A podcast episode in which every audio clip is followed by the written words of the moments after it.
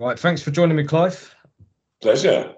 No problem. Um, I wanted to call this conversation the medical mafia, if that's okay.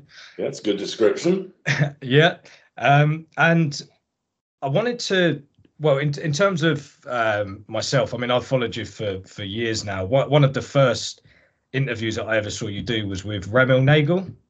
Oh, yeah. Yeah, he's great, or was great. Yeah, so many many years ago, I'm a massive fan of him actually, and um, I I said over email, um, I actually reversed a cavity using his his method as well. So yeah, got a lot of uh, respect for for that man. Um, that's sort of where I first come across your work. Um, I'm not sure if you know my uh, followers have have um, come across you before. Uh, I've listened to your uh, story and your introduction into the alternative world uh, many times before, but if you if you didn't mind just to sort of go over that for anyone that isn't aware of your story and how you got into kind of what you're doing now, that's okay. Sure. Well, uh, when I was young, I was pretty much a reprobate and um, didn't follow any rules whatsoever. I left school on my 16th birthday and got out so to speak. And um, I was working uh, in ophthalmic optics. I started what turned out to be Britain's biggest contact lens company. And at that time, I was embarrassed. I was about 31. I had some spots on my face. And I thought, I'm way too old to have spots on my face. And what I should have done is stop eating at the calf and eating a couple of Mars bars, you know, every day. That's what I should have done.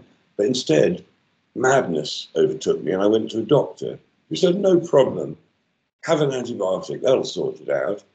It didn't sort it out, but it did sort me out. I ended up in hospital uh, and I was in there for weeks and I was. I got to the stage of being so arthritic that I could no longer walk or get dressed, and various other problems. And so I was in hospital for weeks. And at the end of it, they said, "Well, there's nothing we can do. You know, you're going to have a ghastly life, and you're never going to get better." But I'd been reading books and I'd figured out that I could get better. And I did, you know, it's 40 years ago when I was told it was hopeless, and they were totally wrong. So um, I sold the contact lens company and I had to decide what to do with my life. And what I really wanted to do was to sort of change the world for the better. But I realized that was ridiculous when everybody was ill unnecessarily. Yeah, because almost everybody who is unwell, they're in pain or whatever, you know, that's not normal. What, what's normal is that we self repair, you know, we cut ourselves, we get better. But if we're not giving ourselves the right nutrition, obviously that cut may not get better or it might take ages. And everybody is malnourished. Everybody's got malnutrition, the whole, the whole lot. And you know, it doesn't matter whether you're underweight, overweight, that's got nothing to do with malnutrition. But if you're healthy or unhealthy, that's what malnutrition's got to do with. So having the luxury of having sold a house, uh, sold a company rather, um, I was able to study health. And, you know, that was my hobby, my work, if you like, just studying health. And then after a while, somebody said, well, you, you know some stuff, why don't you give a talk? And I was the guy at school who hid behind the desk at the back and never talked. You know, I was way too shy to do any of that stuff. And I suddenly found that I could talk and I was quite good at it. So, um, yeah, I just studied, studied and studied. I mean, YouTube was a blessing. You know, I learned so much from YouTube. And at one point, maybe about 15 years ago, I started reading uh, doctors' books from before before the Second World War and before the First World War. But from about the First World War onwards, medicine had got very, very advanced. And when I say medicine, I'm not talking about drugs. You know, Guy's Hospital in London, they opened their electrotherapy department in 1843. And electrotherapy by then was already very, very well known and widely practiced because it didn't involve drugs. It was very inexpensive and surprisingly to some people, electrotherapy often worked. There were uh, you know, hospitals around the country, around the time of World War, who would offer you different choices of treatments. You could have electrotherapy or homeopathy or herbs or say you were in Bath, the city of Bath, there was the Royal Bath Mineral Water Hospital, massive hospital that just treated people using mineral water. And there are other mineral water spas all over the country, you know, Cheltenham Spa, anything's got spa at the end. Um, they're all over the country, and they were massive buildings, which are now generally big hotels, which were dedicated to healing people with anything except drugs.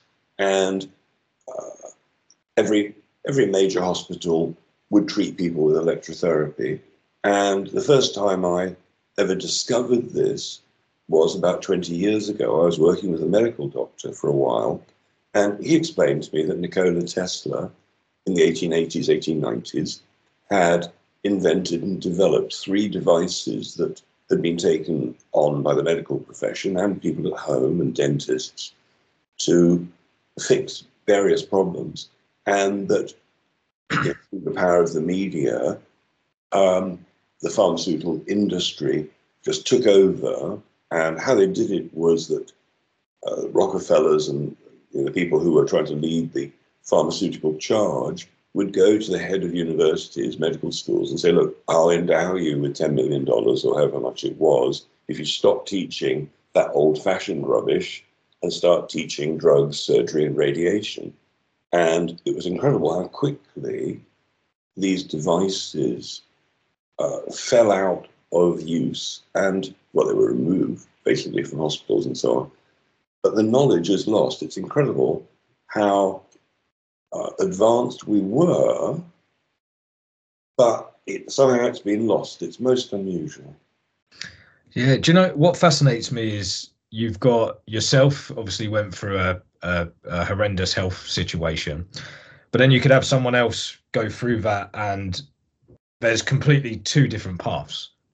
Yours has turned into a story that's developed, you know, into the life as you know it now, which has led you into places that you could only have dreamed of, where someone else might have been institutionalized 10 years down the line, 15 years down the line, the pain's crippling, and that's the end of it. So it's almost like these tragedies can, if you're open, can open the door and kind of lead you down paths that you can only dream of. So I find that quite quite interesting. Um, I was going to say, in, in terms of your arthritis. So you took a a um, antibiotic, and I mean, before did you have, did you have any signs of of ill health before that, or was it? No, no, no I, I was fine. Like most people, I used to get colds and flus. For the last twenty years, I've never had a cold. I, I don't get them anymore because I know how not to. But uh, no, I never had an ache of pain ever. It was it was very quick. I took the antibiotic, and within days, uh, or a couple of weeks at the most, I realized that things were going badly wrong. It, yeah. it was obvious. I think a lot of people in that, you know, leading to the first thing I just said, a, a lot of people in that situation would panic and they would look at themselves as having no power at all and almost give that power to the person in the white jacket. I mean, what what was it that made you kind of run for the hills and start to question the establishment and, and trust yourself almost? Well, I'd never had any trust in the establishment. Uh, I was incredibly lucky. When I was 10, my dad introduced me to John Lennon, who was sort of my musical hero and hero in general, if you like, when I was 10. And I was convinced that everything that John Lennon said in the mid 60s was going to happen, that there was going to be peaceful revolution everywhere and everything was going to be great. So I've always had that mindset. I thought that was sort of the right mindset to have. I didn't realize that was quite unusual, really. Um, uh, so the only reason I had to go into hospital was that I didn't know of another way at that point, and I really was in a very bad way. Um, but after three weeks in hospital reading books, obviously I'd figured it out for myself, and I just got wheeled out in a wheelchair and started taking nutrients. I started taking magnesium as the number one. That was the big, the big one. And anybody who's got arthritis or aches or pains, or they've got heart arrhythmia, constipation, restless leg, muscle cramps, twitches, menstrual cramps, any type of cramps, uh, depression, sleep problems, anxiety, panic attacks, I could go on with the list. They're all symptoms of magnesium deficiency. And everybody, I mean, that's a wide thing to say, everybody's low on magnesium because stress burns up our magnesium levels. And all of us, whether it's 5G or chemtrails or food or the radio or whatever, we're all way more stressed than it is natural for a human being in the wild. So we're all low on magnesium. I, I really can confidently say that. And I've seen people who've taken the right type of magnesium at the right quantity who it's been night and day, five minutes, one hour, one day. I've had people who are suicidal. One day, two days later, no longer suicidal. You know, people in lots of pain, rapidly not. But the dose isn't what you think. Most people who will say, I tried magnesium, didn't work. Well, the chances are they tried a cheap, inexpensive type, which was ineffective. And then they probably took one or perhaps two. Now, um, if somebody's really low on magnesium and they're a sort of normal height and weight, uh, they might need at the beginning, the first day, first couple of days, 12 over a day. If they're big, they might need 15 or something. It's outrageous. And you go, oh my God, that's ridiculous. You know, tw- you want me to take 12 capsules in one day? I explain, well, don't take it all at once because you'll end up with diarrhea in the bathroom if you did that. If you split it up, take two, six times a day, you're not going to have to do this for the rest of your life. But you know, if, you, if you're nervous, then start slow and build up. You know, whatever you like, but try it. And if necessary, try it to overdose. And an overdose is diarrhea. The body is wonderfully self regulating with magnesium, vitamin C, and one or two other things. And uh, I, I, had a woman uh, a while back who, for about 15 years, she told me, had uh, menstrual pains that were so bad that she'd have to stay at home for about five days every month. Within one day of taking magnesium, her menstrual cramps stopped, never to return. Wow. How long can it take for you to become? So, if, if you are deficient, and like you say, most people are chronically deficient and probably deficient for decades, yeah. How long do you think it can take of taking higher dose until the body is sort of satiated? Well, um, I take personally some in the region of six a day or eight a day. That's what suits me. If I don't, I'm in danger of getting muscle cramps. And if you get a muscle cramp, let's say your foot or the back of your legs when you stretch and wake up in the morning, if you've got a muscle muscle cramp of your heart, well, there's a name for those. They're called heart attacks. Yeah.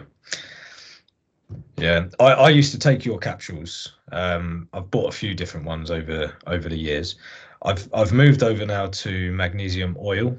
I d- I don't think you recommend the oil, do you? Or I, I, I have it on my website, and that's where I started with the oil. The problem with the oil, but well, the good thing about the oil is because it's liquid, you can just rub it in where it hurts. Yeah. But most people say, well, I tried it and I rubbed it on uh, and it didn't seem to work. Well, that person might need to rub it on every hour or every half an hour just to begin with to get enough through the skin to where it needs to go. The problem then is it's a bit sticky. And yeah. I mean, I find it frustrating as opposed to taking a whole bunch of capsules, which is a lot more convenient. Uh, but I mean, in the old days, that is what a lot of the spas, spa baths were primarily about magnesium. You know, people went to the spa for maybe a couple of weeks, and suddenly all their aches and pains would go away because they were soaking in magnesium. Yeah, I, I use the oil now, and what I've noticed is it can sting. Um, when I feel like my levels are high enough, it doesn't. But if I go to the gym and I put it on straight after, it stings. So it's almost like a gauge of how much I need. Well, it's a gauge. If it stings, you're low. Full stop. Yeah. And obviously, if you go to the gym and you sweat sweat a lot, you're going to sweat out all the minerals here, not just yeah. magnesium or, or water soluble ones for sure. So uh, yeah, I mean, it is a good test. Just like if you paint a dab of iodine on your on your wrist, say, how quickly does it disappear? If it's still there the next day, well, you you you've got fabulous amounts of iodine. If it's gone in four hours, well, you probably haven't got enough. I've seen it go in 20 minutes with somebody who was like on death's door. Wow. Do you um so yeah, when I use the spray, I've noticed if I've had a even because I've been doing it for so long now, I'm quite aware of, you know, the sensation. If I've even had a stressful day and I put it on at night before bed, sometimes it stings. So for me, I, am really starting to, you know, become attuned with uh, with my level. So I find that to be to be quite helpful. And like you said, if you do take too much, it's it's coming out the other end. So there's no, you know, kind of risk. Same as vitamin C as well. Uh, I first heard of, um, you know, taking like ascorbic acid through yourself actually a, a good few years ago. So if I ever feel I'm coming under the weather, I will take high doses of, of vitamin C. And the same thing, the gauge is once you go to the toilet, you know, for that period of time, you've taken too much. Um, do you do you mind talking a little bit about vitamin C as well, especially with what we've just seen over the last couple of years, and you know, kind of how things are playing out now? Actually, um, I'm sure the importance of higher doses of vitamin C is becoming more apparent. Well, when I got taken down from YouTube the second time was whatever December, January or something 2020 when my YouTube video title was something like, Is vitamin C the answer to COVID 19? And uh, so that got shut me down again. And um, I'm still shut down from YouTube. Uh, vitamin C is the answer for almost everything. I mean, you know, you've got the magnesium on one side being the most important mineral by far, in my opinion. And vitamin C has got to be the most important vitamin, really, because if you've got an infection, it doesn't really matter what it is and whether you believe viruses exist or whether they don't exist. If you want to steer clear of coming down with anything at all, doesn't matter whether it's smallpox or a cold, you really need three key things.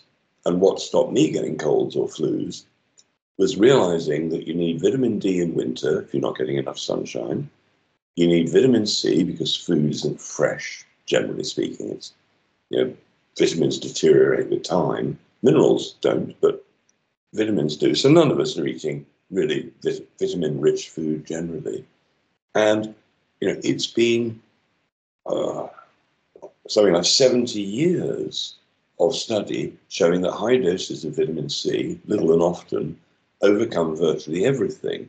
There's a four minute video that I'd encourage everybody to watch called Reverse Pneumonia in Three Hours right? Reverse pneumonia in three hours.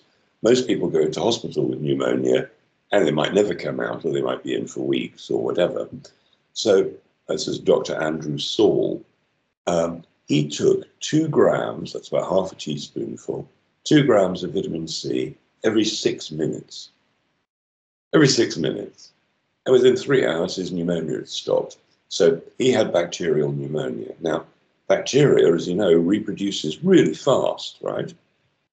But it doesn't go reproduce every six minutes. You can outrace it.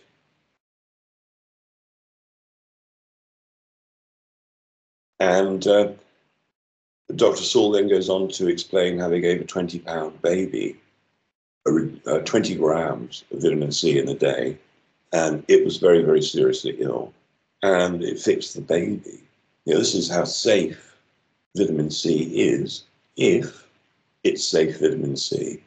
A lot of vitamin C out there is made from genetically modified material. And so if you want vitamin C, you want to choose one that absolutely says non GMO on it. I like ascorbic acid. It's the least expensive, tastes, in my opinion, the best. But there are other types of people with sensitive stomachs or, or whatever but it's super inexpensive. And oh, the third part of the equation is zinc. Some people are low on zinc, and uh, you can buy a bottle of zinc sulfate and do a zinc test. You taste it, and if it tastes sweet, you're low on zinc. If it tastes of water, you're low on zinc. If it tastes absolutely bloody disgusting, you you've got enough zinc, or possibly even too much, if it tastes faintly minerally, that's the level that you want to be aiming for. So there are tests for lots of you know, lots of tests for things are actually quite inexpensive and pretty easy to uh, uh, to do. Um, so yeah, why have a cold if you've got enough vitamin D stored up? Vitamin D is a hormone; it got mislabeled as a vitamin. You got enough of the right hormone. You've got your immune system working properly because you you've got enough zinc. If you haven't got enough zinc, you might have white spots on your fingernails. That's one of the signs of low zinc. But vitamin C is key. I mean, I've seen uh, videos, maybe you have, where there are people in hospital. They've got the big C, right? They've got the one you're not allowed to mention on YouTube, and um, they take like 100 grams intravenously of vitamin C, or they take 200 grams, or uh, they take it orally as well, or they take it in liposomal form. You get it in, in any way you can. And people who've been told, like, you're going to die tomorrow, don't. I mean, that's not always the case, obviously, but, uh, but there's a medical doctor, Dr. Thomas Levy, who has written a brilliant book on, on vitamin C. I can't remember the title. It's something like a cure for every disease. You know, it's ridiculous what vitamin C will do. So you start stacking a few of these basic things up. They're not terribly expensive. And maybe 90% of people's common problems, just with, you know, let's say, let's say you pick nine supplements. Chances are that if somebody tried those for one month, probably 90% of people would notice the difference. You know, it, it's a high number. Yeah. I actually know a doctor who's just been struck off the GMC um, for doing or administering um, IV vitamin C for COVID patients. This was years ago. And what she found as well is it was helping people with Alzheimer's uh, and other neurological um, diseases, but Alzheimer's was the kind of the main one. And um, yeah, struck off, careers in the bin, and um, you're thinking it's a vitamin. It's in lemons. I mean, how harmful can it be? And you know, while it took the Royal Navy 100 years to agree with the idea that scurvy was something to do with lemons or lack of lemons or limes, um, you know, the doctors in the Navy have known about vitamin C forever. It's just yeah. that the GPs and everybody else doesn't. You know, they're not, you know, God help them if they taught an oncologist about it. Oh my God, they'd all lose their jobs. Yeah, I um, I've I've never mentioned this on my podcast, but I actually um, for a job I do medical recruitment, so I actually recruit doctors, right? Which is quite funny because I have the views that I have, but I will regularly have these conversations off record, and you'll be surprised the conversations that I have. Um, I'm not saying all of them know about these kind of things, but there's uh, especially talking about the uh, the solution you know the solution that they rolled out a couple of years ago for the big c there's quite a few of them that i know that didn't take it would never give it to their families and um, you know the sort of conversations i'm having now they're starting to see the the problems that we're you know we're seeing uh, and I find it quite interesting. Did, did you see the um, Rishi Sunak thing the other day on Question Time when he was questioned about the solution. Did yes, you see? Yeah. And he basically, from yeah, he basically kind of blamed the doctors, which I thought was quite interesting. The fact that they're willing to kind of throw those lot under the bus, although they were the administrators of the, you know, the whole thing that we went through. So something's brewing, which is actually is quite interesting.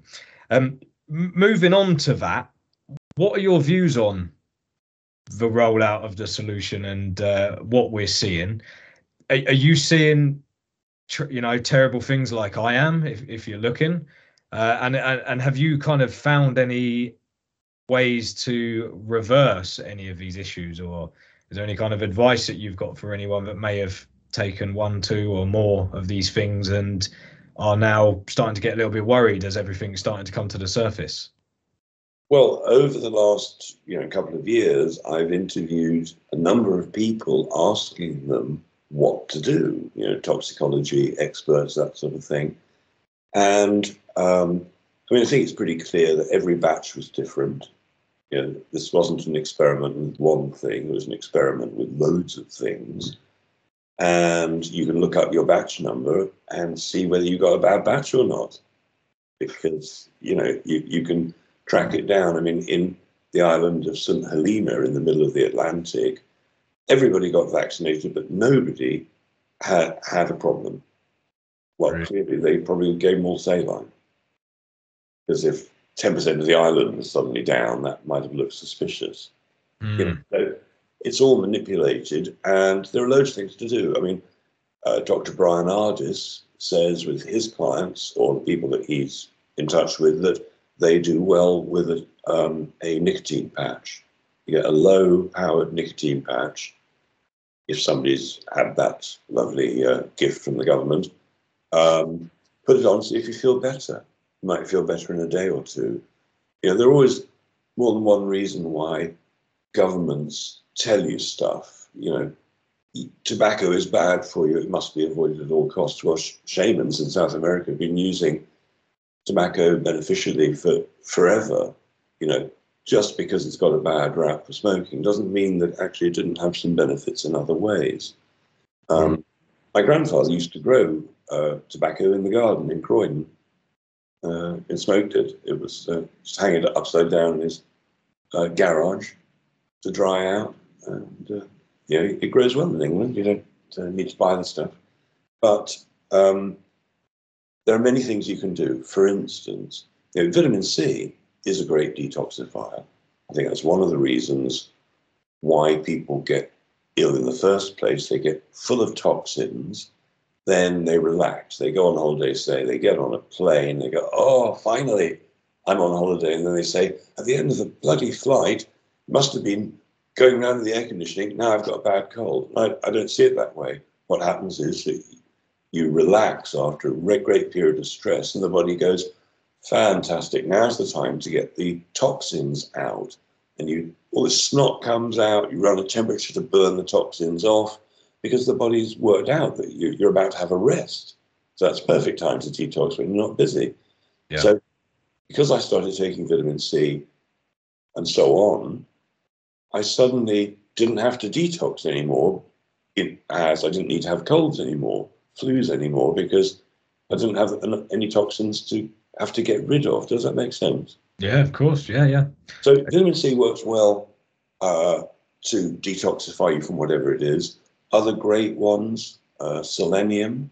I do a liquid selenium, which is streets ahead of the type you get in capsules, so that can be good as well. Um, which is in- incredible for turning off toxins, just amazing. And the liquid selenium turns off antitoxins. How does that work? Let's say somebody is an addict. Doesn't matter whether it's booze or drugs. You know, serious addict and they feel that that if they stop, the alcoholic gets delirium tremors, get DTs, and it's horrible. The heroin addict stops, they get withdrawals that are, are so painfully horrible they have to go back on it again. They feel, and the same is true with many people on pharmaceutical drugs given by the doctor. Each time they try to stop, they can't, and they think that it's because they've given up the drug. Now the body hasn't got it, and that's the problem. No, I mean, that could be the problem. But selenium, the liquid selenium, proves it's the other way around. That what happens is that your body, which is wonderfully protective of you, it senses that every day the toxin, heroin, whatever it is, is coming into the body. So the body creates antitoxins to try and cope with the toxins. You stop the toxin, the body hasn't worked that out yet and is still making, for the first few days, the antitoxins. And what's making so many addicts feel ill when they try to give up is the antitoxins. Selenium turns those off. So that so then selenium is the best thing, say, to remove mercury. Yeah. Very, very interesting material. Then there's charcoal. Um, activated charcoal is the type they use in poisoning cases in the hospital.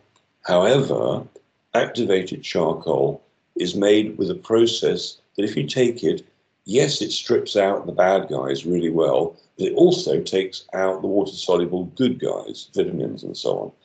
So the type of charcoal to choose, if it's not an absolute emergency, is non-activated charcoal. And uh, non-activated charcoal is a quarter of the power, but it only takes out the bad stuff, not any of the good stuff. So you don't have to worry about depletion. And charcoal is an amazing material for detoxification. If you think about it, chances are in the past, our ancestors would have been sitting around the fire, eating dinner, inhaling loads of charcoal. And so uh, you can go back 100 years or more in doctor's literature where charcoal is absolutely a, rem- a recognized remedy for, for to- toxic poisoning of various kinds. I've, you know, I've got a number of videos online, everywhere except YouTube, you might say, uh, where people who know more than me have explained the various ways. I mean, for instance, yeah, uh, most people have heard of the rather delightful coffee enema, right? You get in the bath and you put warm, warm organic coffee up your bum, you know. Okay, very, it, it has incredible results actually, and it's been known 100 years plus. But uh, we do, you know, along with stuff like charcoal, we do suppositories of coffee with all the other materials. So rather than doing a coffee enema for half an hour, you pop a suppository up your bum and it does it. It does it without any mess. And coffee enemas are, are, are brilliant for, well, a whole, whole host of reasons, including detoxification. And we do another suppository which is a liver and gallbladder flush. Yeah. Anyone who knows the traditional liver and gallbladder flush, it's awful. You have to drink loads of apple juice, uh, usually. Uh, then uh, you usually drink loads of olive oil, Mm. have masses of Epsom salts, and you're meant to do it 12 times. And it's one of the most unpleasant procedures I've ever tried. It was really ghastly. But again, you can just pop up a suppository and the job's done. You know, there's a direct link to the liver gallbladder through the bowels, just straight there. And you can detoxify without any of the unpleasantness of the other methods. There are other things. Um, the very first product I ever introduced was uh, fulvic minerals, F-U-L-V-I-C. Fulvic minerals, which are really all the teeny tiny trace elements that are missing from the soil now. So a lot of people you know, a lot of us have got damaged gut, right? We've taken a drug from the doctor, particularly an antibiotic, and now our natural gut bacteria that we got from our mum, hopefully, um, it is depleted, to say the least, and some of the bad guys have probably taken over the space. But fulvic minerals, for instance, are, include some of the, the trace elements that the bacteria in our gut need to regroup and regrow and take back this land from the bad guys. So fulvic minerals, in some cases, the more ill people are, the more they notice fulvic minerals. And suddenly the body's going, oh, this is the nutrition I've needed all along. Yeah. People might find they need to eat less in quantity because they've got the nutrition from supplementing with minerals. Because you know we are a bunch of minerals, and uh, the problem is most people are a bunch of minerals missing a few. Yeah, and I think a lot of these uh, fat soluble toxins like mercury and even things like um, mycotoxins and molds and microplastics, they compete with minerals as well in the body. So the body's obviously, if, if it can't release it through the GI tract effectively, if you've got leaky gut or you know any kind of issue going on, you're and you're not you've not got the right level of certain minerals like you said, zinc and selenium. I know zinc um, competes with mercury, for instance, and certain things like boron and fluoride, etc. If you're depleted, then your body's using the wrong things as a building block. So essentially, by taking the right things, essentially you're replacing the toxins and uh, starting to build a healthier body. Um, you mentioned about the depositories, right, for the liver and gallbladder. Do you sell those on the website, or do you have instructions that people can Yeah, no, no, no. We su- we supply them, and basically the regime is with with both. Um, some people just do five days, a lot of people do it for just 10 days in a row, every evening, 10 days, or it could be daytime, doesn't really matter. Um, and that's it, basically. We're just going to close the door. It's raining and getting noisy.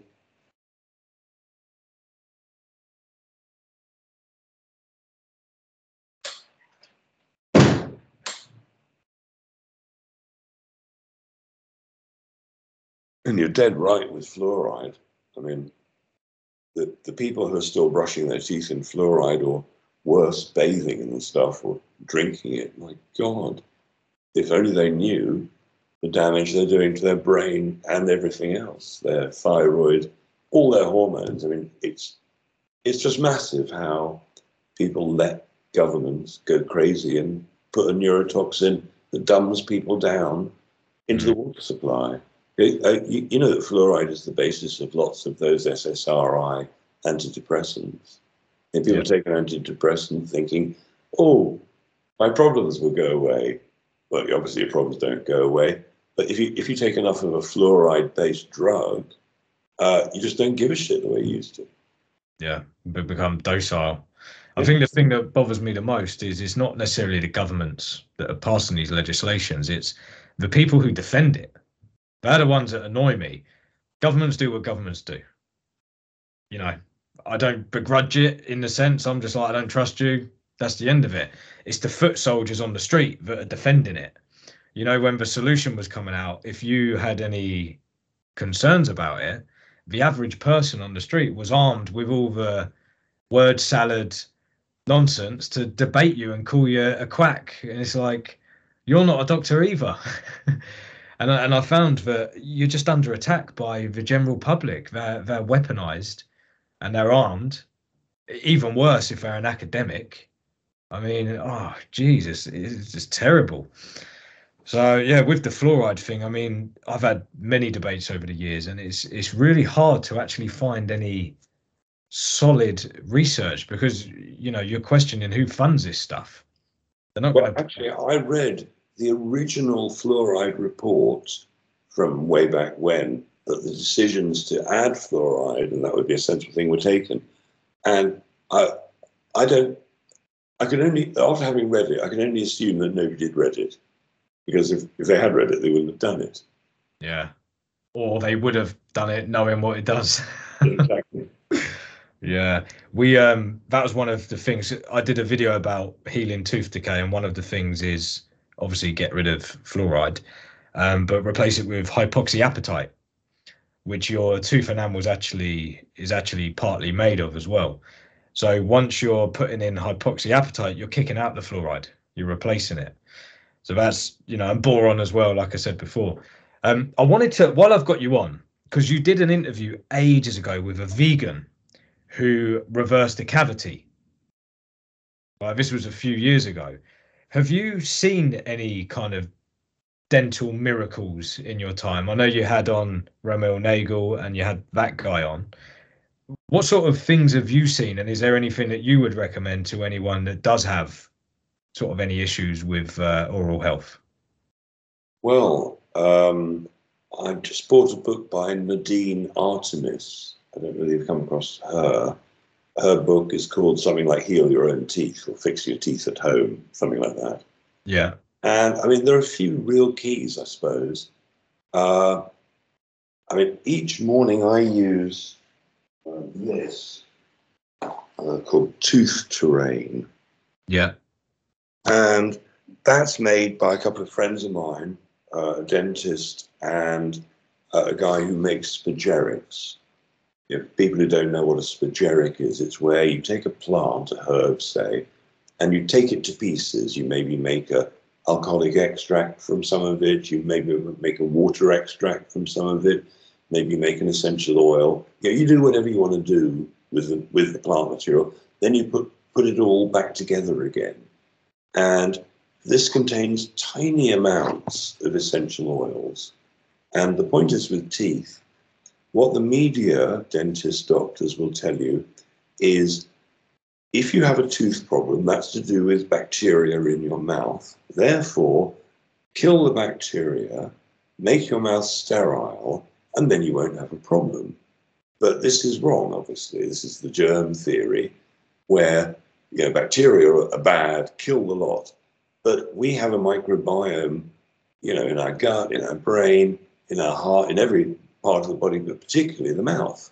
Yeah. And you know, the first level of protection is your eyes. You look at the food, then your nose, you smell it, then you taste it, and not only are these safety levels, I don't want to it's disgusting, spit it out, but from the bacterial infection uh, point of view, the friendly bacteria instantly communicate with your guts what, what the food is as, as you're starting to chew it.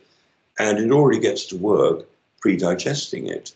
Mm. And the idea of using a mouthwash is just ludicrous. But then the natural health people make a mouthwash that does exactly the same. It kills all the germs, but they're using this essential oil and that essential oil, but still missing the point that what you want is a balanced group of friendly bacteria, not to wipe everything off the face of the planet.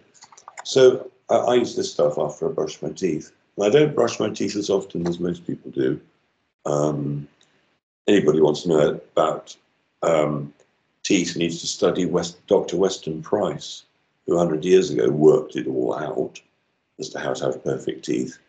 Um, I started working it out when I was working with a medical doctor, and he said, Oh, there's an ozone dent- dentist down the road. What had happened is I woke up one morning and I realized I got a slight cavity because it was painful.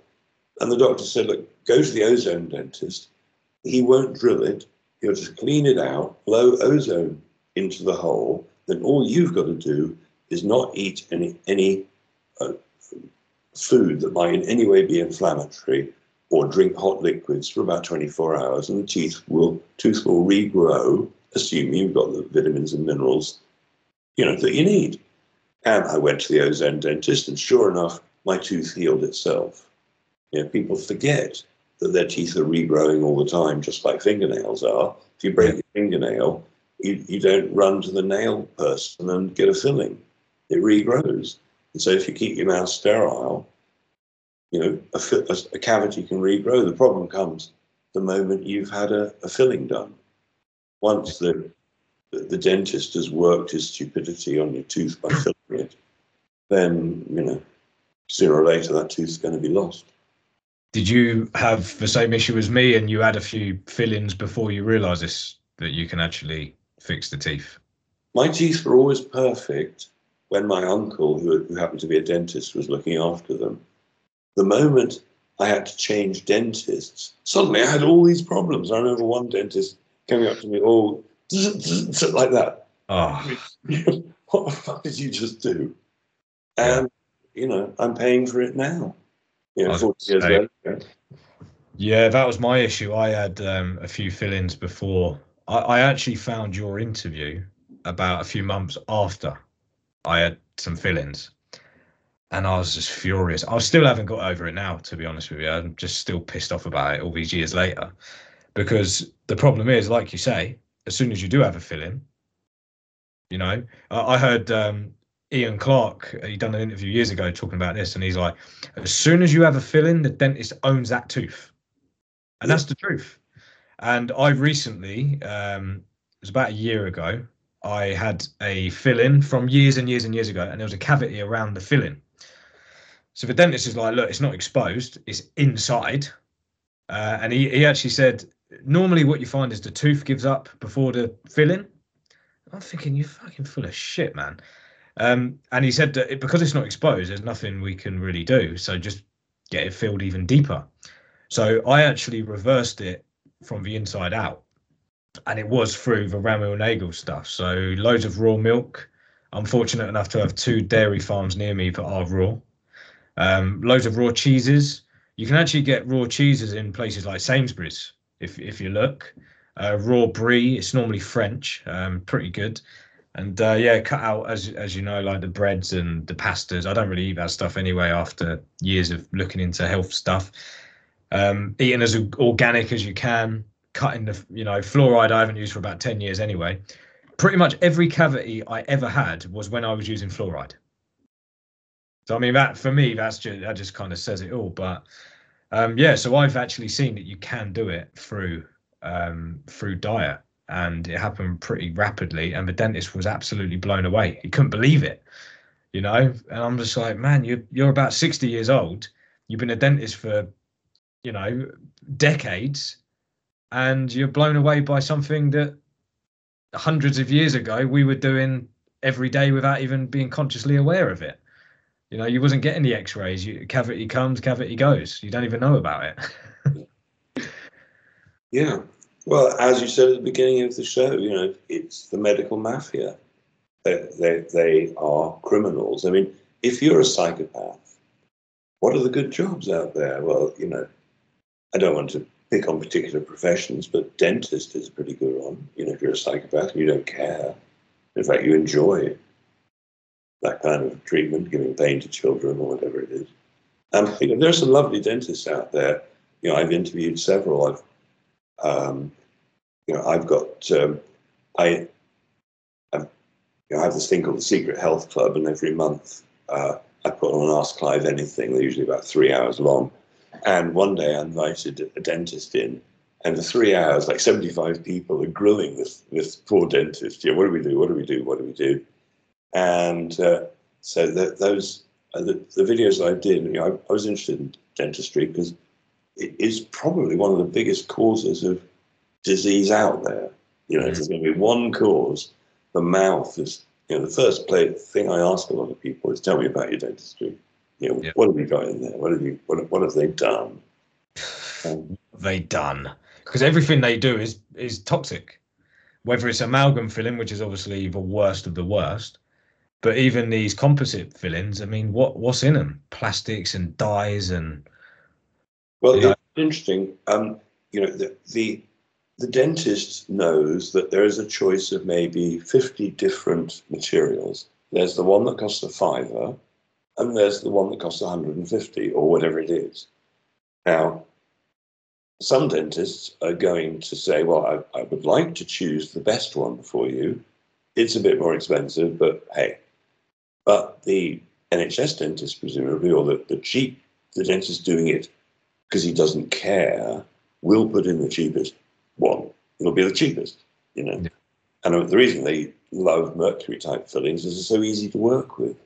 You know, you use another material, it takes more skill, more time, more concentration for the poor dentist.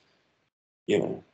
Yeah. The yeah. thing is, the mercury fillings is obviously they're horrendous, but they the way they drill into the tooth for it to set is slightly different. So if you've got composite, they can just you know almost use any shape and bond it in there. But with a mercury, it's like a wedge, so it's a hundred percent weakening your tooth as well as poisoning you. And you often find that when these mercury fillings give in or they give out, it's it'll just drop straight into your mouth. And now you've got this, you know, like a nuclear bomb in your mouth. just... Yeah, I mean, it's a big problem. I mean, you know, people don't realize that, you know, one atom of mercury comes off and it will kill the first cell it meets and the second and carry on for the next whatever the half-life is 25,000 years. Wow. uh, you know, it doesn't get weakened by destroying anything on the way. That's not how it works. It just carries on. So um, getting mercury out whether you're going to use selenium or whatever we're all mercury poisoned particularly if we happen to be overdosing on tuna happen to be near a coal-fired power station happen to have had a silver filling at some point. You know, unless you got it out, it could well still be there. You know, yeah, yeah pulling the tooth may or may not be a good idea, and taking the mercury fillings out, uh, unless you've got a dentist who is super skilled. Yeah. Uh, you know, you might want to think twice before before thinking about removing it, even though you know it's bad. Yeah. It out by a moron might make it worse. Yeah, the, the other thing as well, if you live near like a crematorium, because you know when you're burning bodies that are riddled with mercury, the vapor's up in the air again as well. So the, this thing's everywhere, you know. And I never thought about that. Yeah, you got they, they um like places like Chiang Mai in Thailand. The the levels in the atmosphere are horrendous because a lot of the, you know, they're burning bodies outside essentially You know, it's it, there, there's actually a story. I can't remember the guy's name. It's it's on YouTube. A guy that moved to Thailand. He actually wrote his own sort of. Um, I think he I think he killed himself in the end, but he wrote like a, a letter um, talking about his story with Mercury. It's it's horrendous, and it all started when he was in Thailand. He went to do a chelator. I can't remember what it was actually. It might have been part of the Andy Cutler um, protocol, and he's he's breathed it all in, and essentially what it's done is it's just pulled loads of toxins out of his um, you know fatty tissue, essentially central nervous system and brain, etc., straight back in the blood, back in the brain, and he's ended up fully debilitated. Uh, it's a horrendous story because the reason I looked into mercury is because I had a mercury filling as a kid and it fell out on its own. Um, and I had a, a vaccine uh, in 2019, the beginning of 2019. I was already into this sort of stuff. I don't know what possessed me to do it. I have no idea, and I regret it to this day. Uh, but I went traveling to India and I got a typhoid vaccine. And I, within about a day, I had the flu. It was horrendous. Never had the flu before. And then I ended up with vertigo. Five days in bed. Couldn't get out of bed. Had to take the medication.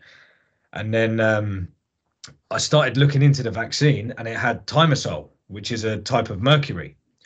So some people are unable to like methylate mercury as effectively as others. Uh, and I think what's happened is it's attached itself to my central nervous system. It caused me anxiety, tingles in my leg. Um, I've spoke about it on the podcast to different guests a, f- a few times. And then um, when we were during the COVID period, I spent a lot of time at home. We actually had a bit of mold in our in our bedroom because the gutter outside was blocked, and I was getting vertigo again, and it kept happening over this period. I was thinking, is it stress from you know the situation, the lockdowns? You know, I was anti the whole thing immediately from the beginning, so the stress levels for me were through the roof, um, and I started to look into the mold, and when I got rid of it, a lot of my symptoms went away um, it was around the same time I was doing like inner child, you know, stuff and hypnosis. And I had a guy on RTT uh, therapist. I worked with him, and I was doing because a lot of these toxins can be buried with emotions as well and trauma. So you've almost got like you know these these toxins they can be physical or, or emotional and in many cases they're you know micro you can't even see them and um, they're stored up in the body and um, when you start to heal they start to release. And uh, I was having all sorts of things. I was having a terrible neck constantly. I went to a chiropractor. There's nothing they could do about it. Tingles down my leg. I'd be standing there. My whole leg leg is dead. Just tingles all the time. And you know, I did a mercury detox. I got rid of the mold. I dealt with a therapist and all of this kind of stuff, and it and it all went away. And then we ended up with some mold again this winter in the bathroom terrible chest infection. C- couldn't get rid of the thing. Got rid of the mold, and um, I ended up with vertigo again. This was like two weeks ago. Wow. So for me, I'm thinking that vaccine was the beginning of something. I think it's attached to my central nervous system, maybe the vagal nerve. You know, is attached all through the brain and the ear, and you know, from the gut essentially.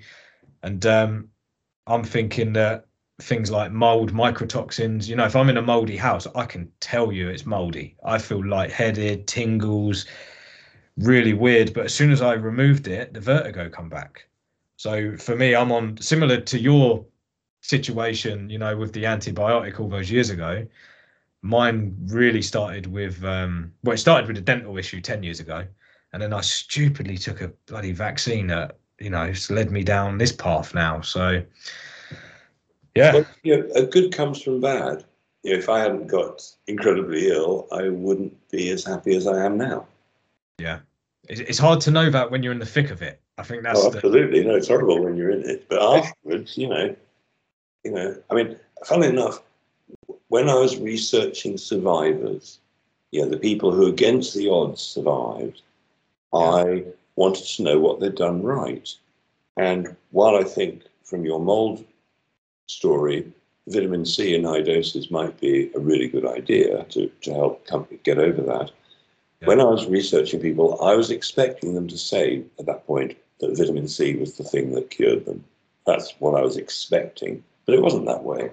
Um, like nine out of 10 said, oh, well, what it came down to was gratitude. I was so, I hated it when it first happened. I first got the diagnosis and it was just hell, hell on earth.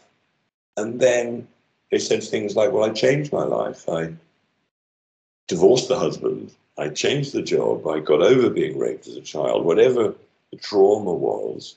Yeah. And it seemed that gratitude followed by forgiveness, forgiveness of others and forgive, forgiveness of oneself, seemed to be the big cures.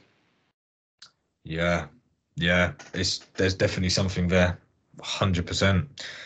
Um, we in terms of the mold that we had, we're at the moment taking glutathione, loads of vitamin C as well. Um, are, are, you taking glutathione or taking the nutrients that build glutathione? We're taking it begins with an L. I can't remember the type of glutathione. Um, and also the other thing is the enemas because that can the coffee enemas can increase your glutathione levels massively. Um, uh, let me just stop you there for a minute. I don't believe that taking glutathione is a good idea. Now, I've seen IV drips of glutathione really sort poisoning out. I mean, massive. But yeah. if you take glutathione every day, your liver will, will stop producing it. Mm. So I've got a product called Glutathione Builder, which are all the amino acids and minerals you need to give the liver the, the nutrients that it needs to make its own glutathione. Yeah. As you know, glutathione is the ultimate anti-inflammatory, ultimate yeah anti-infection. Get ordering. I will get ordering. yeah, well, that's the thing because it is it is naturally produced in the body, of course. Um, so yeah, I'll look into that definitely. I was uh, uh, some things you take exogenously and the body, you know, isn't affected, but glutathione is one of those few where the body will downregulate. You know, it's like dopamine, you know. The addict, addict on their phone or whatever it is, they keep getting a hit of dopamine, the body will downregulate uh, how much dopamine it gets. You know, so now the, the boozer needs twice as much to get the same effect. yeah. You, you know the difference between happiness and pleasure? Go on. So pleasure is visceral. You know, it's a, a you know usually often a body feeling. So pleasure is you know smoking the joint, having sex, gam whatever whatever people like to do often for bodily pleasure. That's pleasure. Happiness, uh, you can have have a, have a happy thought. You can you, know, you can have too much pleasure, right? That often leads to addiction. But you can't have too much happiness so pleasure is dopamine producing, happiness is serotonin producing. So you can't have too much happiness, right? You just can't be too much in love. It just doesn't happen. But you know, the body has a mechanism to get your dopamine levels down, but there is no mechanism for it to get your serotonin levels down. Hence, you know, you can't be too happy. But there's one thing that reduces serotonin, that's dopamine. So the more pleasure you seek, the less happy you become. Yeah, that makes perfect sense. Yeah, I think, um, yeah, you're probably right there. Would you say that's the same with vitamin D? Because vitamin D, obviously, from the sun, there's multiple different types of vitamin D, and you said it's a hormone. Do you ever worry about taking vitamin D in the sense of it can downregulate the production of vitamin D as well? Does that make sense? Especially in the summer or in the hotter. Yeah, I mean, I, I wouldn't take vitamin D if I'm getting decent amounts of sunshine. What would be the point? Um, there's controversy about how much vitamin D individual people need. Um, when I, it, the big change I made that stopped me getting colds and flus wasn't adding vitamin C and zinc, it was vitamin D alone. That was all I need. That's all I was short of at that point. So I lived in Spain for a few years, never got a cold, come back to England, got a cold. Um, it was the sunshine.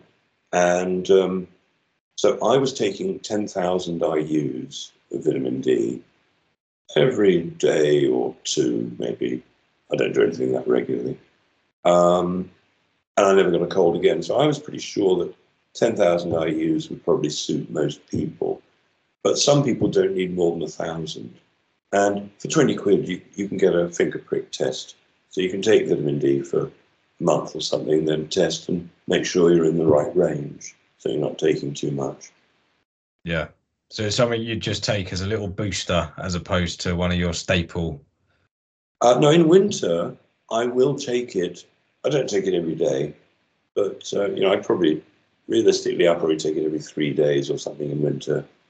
Yeah. And I use once every three days. That's probably in my regime at the moment. Um, Have you looked into these vitamin D lamps, like the Sperti lamp, or yeah, yeah, uh, uh, they're great. I mean, Dr. Mercola got into all sorts of trouble for saying that, that a lamp can fix your vitamin D issues. I mean, I think they took him to court. Um, yeah, if, if you can get a high quality vitamin D producing lamp, Philips used to make a good one. Yeah, Philips do make high quality bulbs in some cases. Um, yeah, a vitamin vitamin D lights great. You, you may have to wear goggles so you don't Yeah. hurt your eyes. some people use the like a higher quality reptile vitamin D lamp, but looking into them, they're all full of mercury, so Oh. it puts me off. Yeah, this is why you want to get get one from a really reputable manufacturer.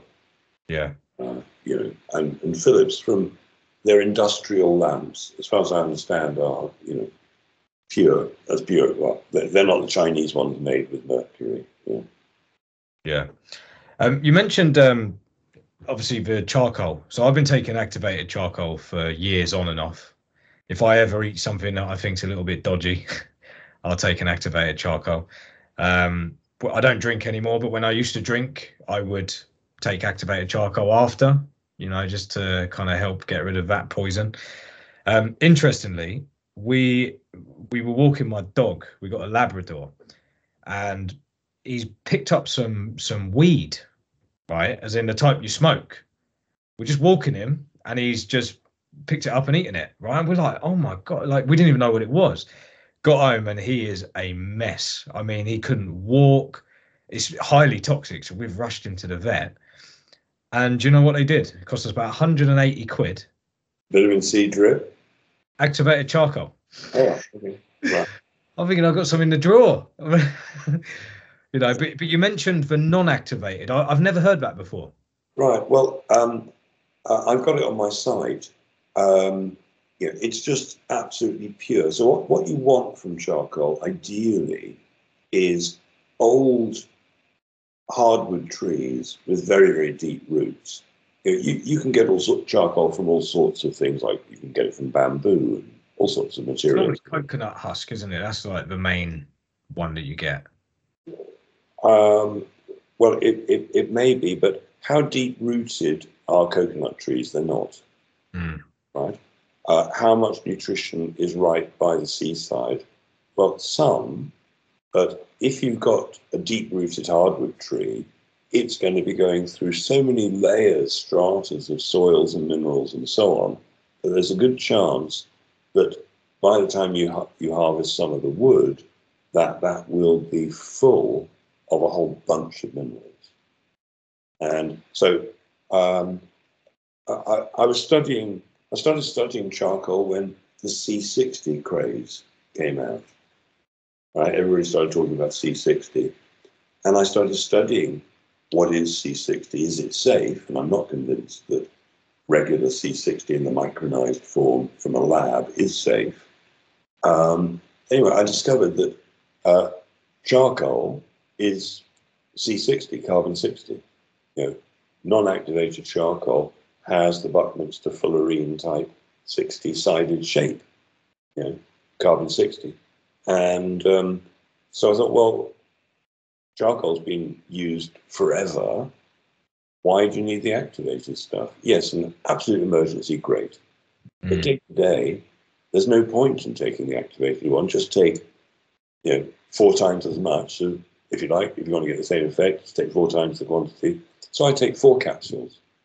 Yeah. Um, but I only do it when I feel like if I got an upset tummy for some, reason, I'll quickly take four chocolate capsules.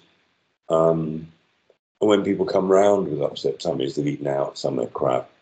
Uh, usually within 10, 15 minutes of taking four a non-activated charcoal, the, the, the job's done.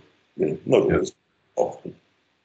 I often take it when I use a sauna as well, because obviously if you're kicking out a load of toxins, it it just ends up back in the gut. So, do you do you look at any other binders like chlorella, or is there any other things that you sort of mess around with, or is it mainly just the charcoal?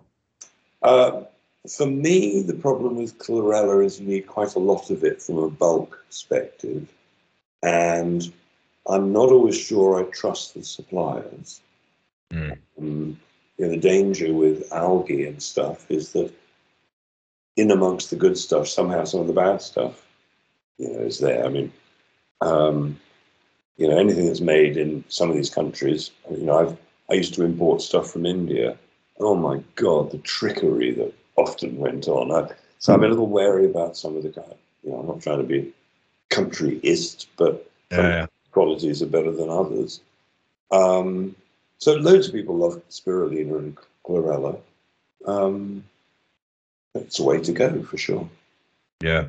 Okay. Uh, a bit cautious of time. I appreciate, obviously, you've uh, you've you've taken your time out. Do do you have to be anywhere? Have you got a few more minutes? Yeah, no, I've got a few a few minutes. Yeah, that's fine. Yeah. Um, I uh, I'd love to get you on again to go more down the toxicity route because this is a it's something I've looked into for, for ages, and people that know me, they get so overwhelmed when I'm talking to him about things, and I was like that when I first. It, I mean, it took me about ten years to really grasp it, because you look into some things and you, um, you, you it just it's a minefield, and, and then I, you know, I put it down, and then I go back, and then I put it down, and then I realized start with water. That was kind of the thing I started with. I got a distiller I get Celtic sea salt, get that in there for the minerals. Um, then once I did that, I looked at you know food, and then you start to go down that route. You, you, make a lot of mistakes along the way, of course. There's certain things that I was taking for years, and then you realise, oh, ah, that's actually not as good as I thought it was.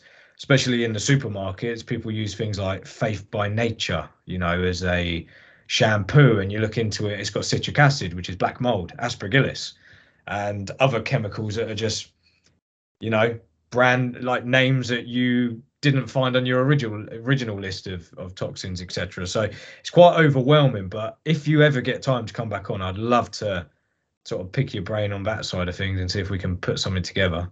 Well, I'd, I'd be happy to. Do you know what the soapification process is? No. Okay, the soapification progress happens at the sewage works. It's where they separate the liquids from the solids and the fats from the non-fats and so on. And in the soapification process, that's where they turn the fats from sewage into soap and sell it to the soap companies. oh Nothing my! See here. It's just a it's a nightmare. Honestly, it's it's just one of the things that I did. Uh, it was a, fr- a friend of mine actually put me onto this years ago. He was balding and he stopped using shampoo and his hair started to grow back. So I got rid of the shampoo and you know immediately the soaps I'm very cautious with. Uh, you can make your own, you know, that's another way. Um, but yeah, so the whole thing's just set up, and it, it makes me laugh when you speak to people and they, you know, they'll say, "Oh, 400 years ago, people were dying at 30," and you're thinking, no, it was the industrial era or the industrial progression that caused the diseases that we now need your medication for. You know, if you go back far enough, and this is for me personally, this is why I believe. I mean, I believe we live in some sort of simulated reality anyway, but I'm 100% sure there's a creator because if you take every bit of poison that man has created in terms of innovation, there's some innovation which is great. You know, I'm not going to throw the baby out with the bathwater, but a lot of these industrial, um, you know, um, inventions, they are poisoning us. And, you know, it's created the problem that now they have the solution for. So for for me, I, I, just I just can't take that comment seriously. When someone says that, I, I'm just I'm out. I've logged out at that point. Well, you know, it's it's just time that a few basic changes happened in the world. I mean, people are waking up very fast. It's a race between war and uh, peaceful change. And what has to change? Well, we've got a million, I know the number, a million public servants in England, the government, the army, the police, and they've all forgotten what the definition of the word servant is. Mm.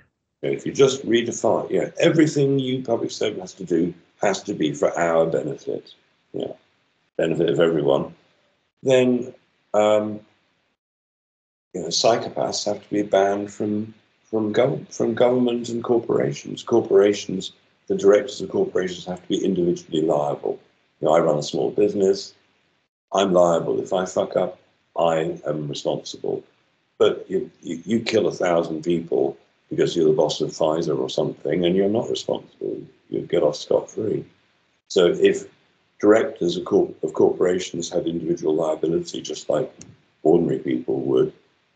Just those changes. You know, public servants actually serve you. You know, they don't fine you for parking in the wrong place. They help you find the right place. Yeah. Yeah, that is the problem. And now we're talking about potential war, and they're going to be calling upon people like me, my age, as servants, you know, maybe going to military. And I'm thinking the audacity after the rollout of the solution that we we just saw over the last couple of years, you know, if you don't get it, you lose your job and all that. well, I'm sure joining the army will be safe and effective. Don't you worry. oh, I can't I can't wait for that slogan. Well, uh, Clive, I really appreciate your time. Thank you. Is is there anything else you wanted to sort of say whilst you're on, or anything you wanted to promote? Anything you're up to in the near future? Yeah, I have got a show at the Leicester Square Theatre on the third of March with Matt Le Tissier and Richard Vobes, where we're going to be discussing the answers to everything, basically. So if anybody wants that, it's on my website, which is clivedecarle.com or you can buy it direct from the Leicester Square Theatre. I think the tickets are like 37 quid, so it's not the end of the world. Yeah. And uh, it should be a lot of fun, actually. Um, then I've got the Secret Health Club, which is secrethealthclub.com. And it costs money to join that. But if somebody can't afford it, I've got staff, I've got to run the thing. Um, then if they write to me and say, well, they can afford, you know, 20 quid or whatever, if somebody can't afford anything, I'll sign them up for free. I, I prefer you to pay, but you don't have to. Um, and there, you know, when I got taken down off Google and YouTube and everything, uh, all the information, all the videos that I would like people to see to learn how to fix their own problems are, are there in sort of A to Z. So it's, it's a useful reference guide. Um, yeah. Yeah, that's it. Oh, actually, I'll tell you one other thing. Um, I've moved house, and the old place I used to rent, I've now opened as a sort of a centre, you might say. And if people want to experience um, the Tesla technology and other technologies, um, particularly if they've got ner- nervous system damage, uh, they can contact me you know, they can write to info at clivedecarle.com. And um, you know, there is now a centre where uh, we're beginning to see a few a few people. I, I don't really see clients anymore. I don't really do consultations anymore, but I do an emergency, particularly to do with children. Um, but you know, the Secret Health Club is there. When people used to say to me, "Well, who am I going to go and see?" You know, if you're not practicing anymore, but the Secret Health Club's got a lot of the answers, and uh, uh, you know it, it's worth checking out. Uh, yeah, that's it. Brilliant. You're a hero. All the work you've done, and thank you for coming on.